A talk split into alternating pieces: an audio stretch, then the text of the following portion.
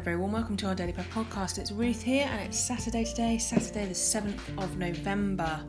Hope you're all having a tip-top week, and um, we still do not have a U- United States president. However, it is looking more and more and more likely that it's going to be Joe Biden, uh, which I am very pleased about, but we have to wait more and more and more hours for them to actually announce it because they're being incredibly slow.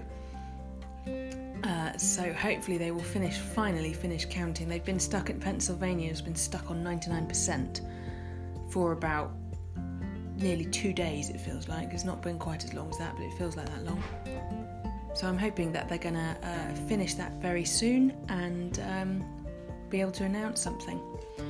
So let's pray this morning, uh, this Saturday morning.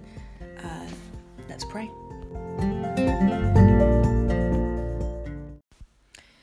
O Lord, open our lips, and our mouth shall proclaim your praise. O God, you are my God. Eagerly I seek you. My soul is athirst for you. My flesh also faints for you, as in a dry and thirsty land where there is no water. So would I gaze upon you in your holy place, that I might behold your power and your glory. Your loving kindness is better than life itself, and so my lips shall praise you. I will bless you as long as I live, and lift up my hands in your name. Glory to the Father, and to the Son, and to the Holy Spirit, as it was in the beginning, is now, and shall be forever. Amen.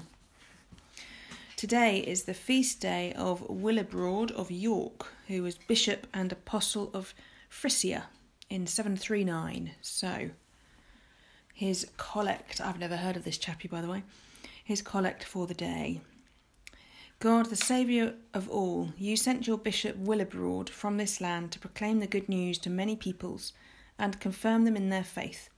Help us also to witness to your steadfast love by word and deed, so that your church may increase and grow strong in holiness through Jesus Christ our Lord. Amen.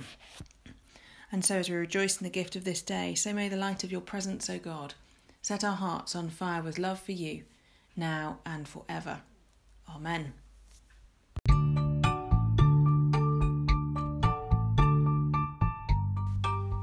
So today's Bible reading comes from Second Timothy chapter two, and we're looking at verses eight to ten. Second Timothy chapter two, verses eight to ten. Remember Jesus Christ, raised from the dead, descended from David. This is my gospel, for which I am suffering, even to the point of being chained like a criminal. But God's word is not chained. Therefore I endure everything for the sake of the elect, that they too may obtain the salvation that is in Christ Jesus, with eternal glory.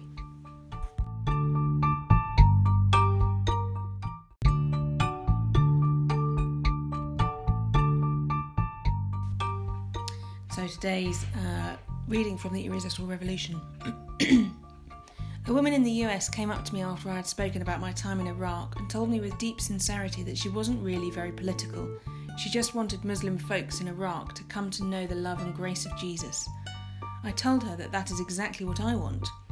We considered together the ethos of our world and asked the question, are Muslim people any closer to understanding the gospel, gospel of peace and the God of love? And the answer was quite clear to us as we sat in the prayerful silence. Too often we just do what makes sense to us and ask God to bless it. In the Beatitudes, God tells us what God blesses: the poor, the peacemakers, the hungry, those who mourn, those who show mercy. So we should not ask God's blessing on a declaration that we have we will have no mercy on evildoers. We know all too well that we have a God who shows mercy on evildoers. For if he didn't, we'd all be in big trouble, and for that this evildoer is very glad.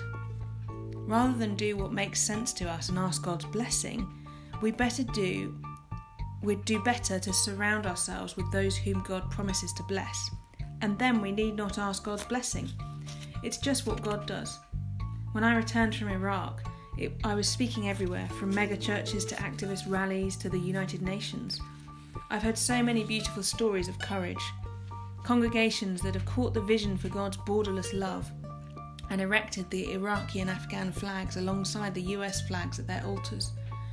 Originally, I thought that I went to Iraq for the Iraqi people and for the kids in my neighbourhood, but as I as I have travelled, I have come to see that I also want to that I also went to Iraq for our friends and family members in the military. Over and over, soldiers have come to me with tears in their eyes, pouring out their inner conflict as they feel their spiritual and national allegiances collide.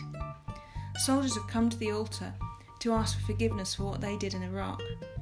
One young soldier came forward for an altar call in which I invited people to disarm and lay their burdens on the altar. He said that he was one of the ships that fired the Tomahawk missiles into Baghdad while I was there, and now he was living with that. And we prayed and cried out to God. Another older soldier came up to me and said, "I've been all over the world with the military. I was in Afghanistan, I was in Iraq." With tears in his eyes, he told me about his struggle with his identity, and he handed me his dog tags from around his neck. Over and over, we have had soldiers visit our community and live with us. We've helped some of them leave the military. Others have returned missionally, leading Bible studies in the military like they were little, like they're in a little Christian underground church. Another friend still Another friend still in the Air Force told me about Bible studies they were doing in the military, reading books by authors like Walter Wink and how John Howard Yoder, prophets of Christian peacemaking.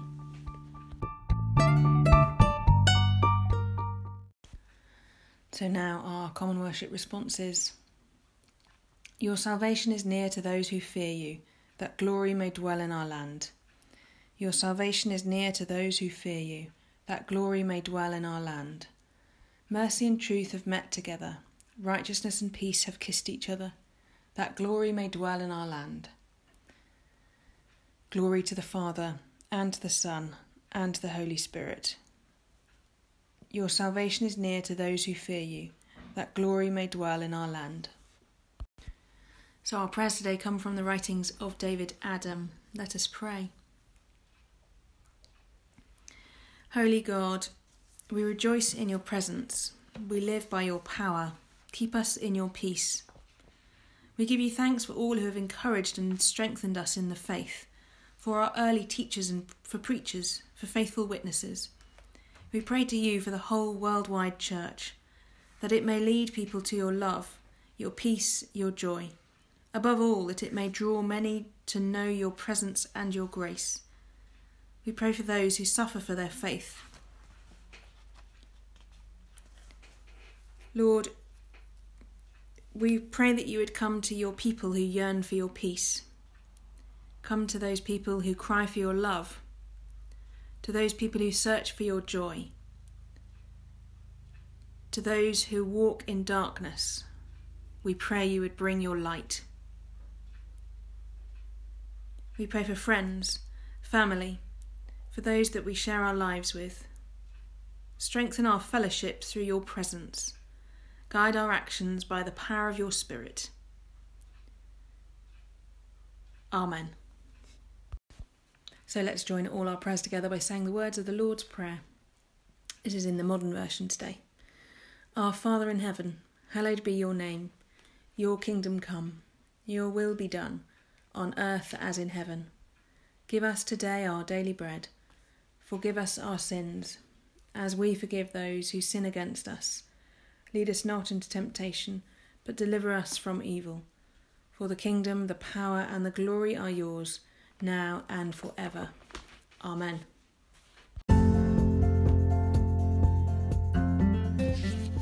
Well, thank you once again for joining me today. I look forward to being with you again tomorrow. Uh, not tomorrow, tomorrow's Sunday.